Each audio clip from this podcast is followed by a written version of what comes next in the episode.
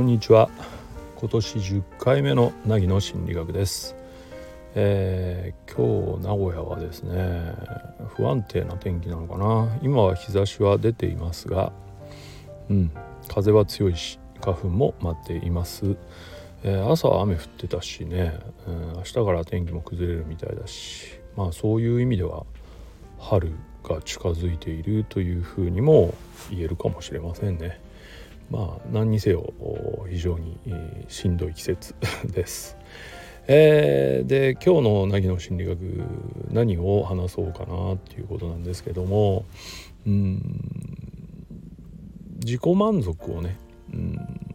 していく人たちというか自己満足ができる人たち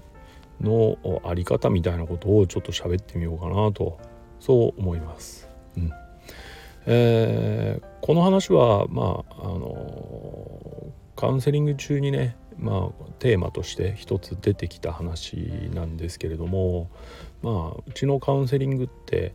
えー、悩みの相談に来てる人だけじゃなくて、まあ、思考整理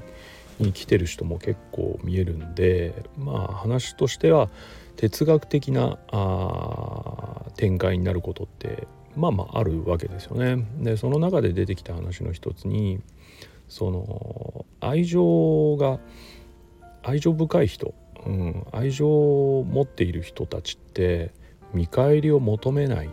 ていう話が出てきたんですよね。うん、で確かにえー、そう言われて、まあ、自分の思い浮かぶ人のことを、まあ、考えてみたんですけどね愛情深い人って確かにね見返りとか全然求めてないですよね。うんうんどっちかというとその愛情深くなくてめったに出さない人の方がたまに出した時に出したんだから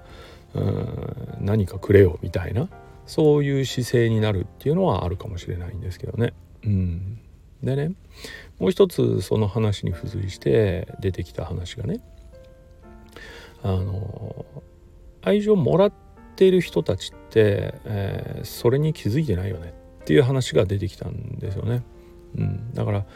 えっと、愛情深い人が誰かは分かっていてそこに愛情をもらいに行く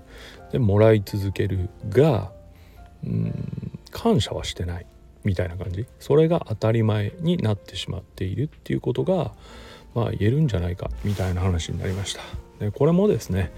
えー、振り返って考えてみると確かにそういう傾向になってしまう人はいるなと思ってねうんなので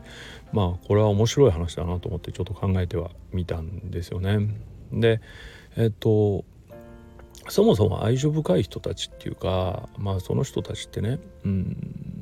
見返りを求めてないのになぜ愛情深いかっていう話をちょっとしたいんだけど愛情深い人たちって愛情深い自分でありたいっていうことなんですよね。うん、もちろん自然に発生する愛情を持て合わしてる持て余してるっていうこともあるかもしれない。溢れてる母性とかね。そういうことはあるからね。うん、でも基本的には愛情深い自分であることが一番目指しているものでありそうである限り自分がそうである限りそのことで満たされてしまう、うん、そうできている。そうあれる自分でまあ満たされていくっていう自家発電っていうかですね自己満足ですよね。うん、そう。これすごい大事な姿勢だなとうん思うんですね。うん、でよくそのカウンセリングとか心理学の話の中でも出てくるんですけどね、うん、人間関係において相手に振り回されてしまうとか相手に何か求めすぎてしまうっていう人たちってうんと自己満足っていうよりは人によって満足をしたり人を動かすことで、えー、満足感を得たりっていうことにはまっちゃってるわけですよ。うん、だから言い換えると自己満足ができてないわけですよね。だから人間関係で問題が起きてしまう、うん、起きがちになるっていうことは結構あるんじゃないかなと思います。ですので目標として自己満足できるようになりましょうっていうのはねうん、さっき言ったように自分がありたい自分であることでそれをもうエネルギー源にしてしまいましょうと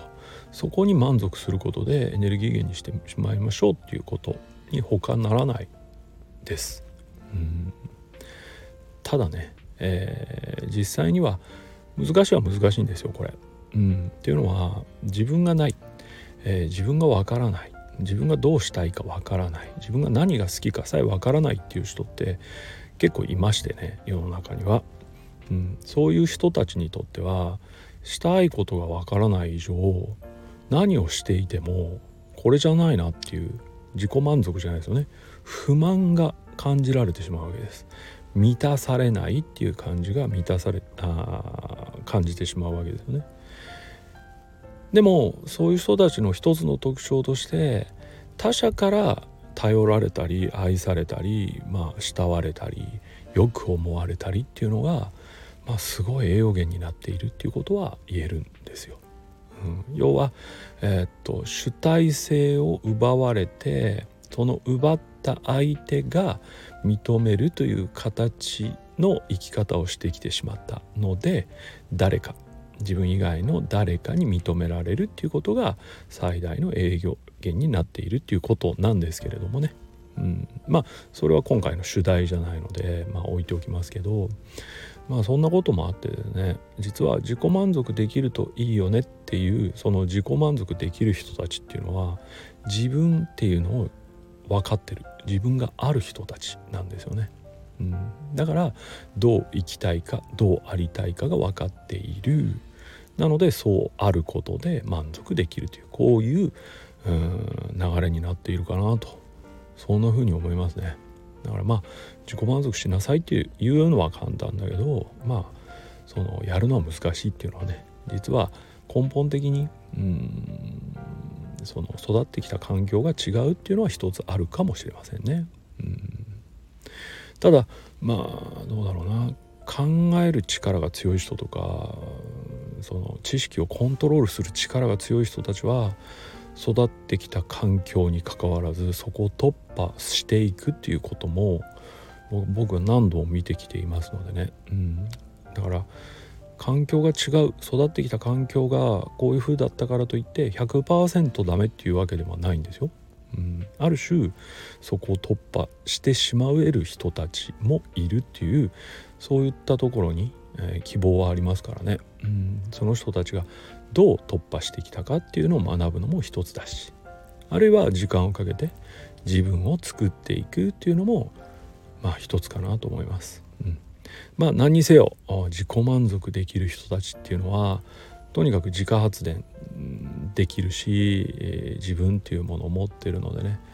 生き方としては参考になることが多いはずなんですよね。なのでただもらうだけではなくてなぜそうできているのかというところをよく観察して、うん、取り入れていけた方がいいからなのでその気づかないとかね、うん、感謝しないじゃなくてねああこの人がいるおかげで自分は安定してるなっていうところを再認識してもう一度あの向き合い直してみるっていうのはいいきっかけになるのではないかなと。そんな風に思います。はい、ということで、えー、今日の凪の心理学は、まあ、自己満足できる人たちの秘密 みたいなね。そういう話をさせていただきました。ここまでお付き合いいただいてありがとうございます。またお会いする日までお元気で。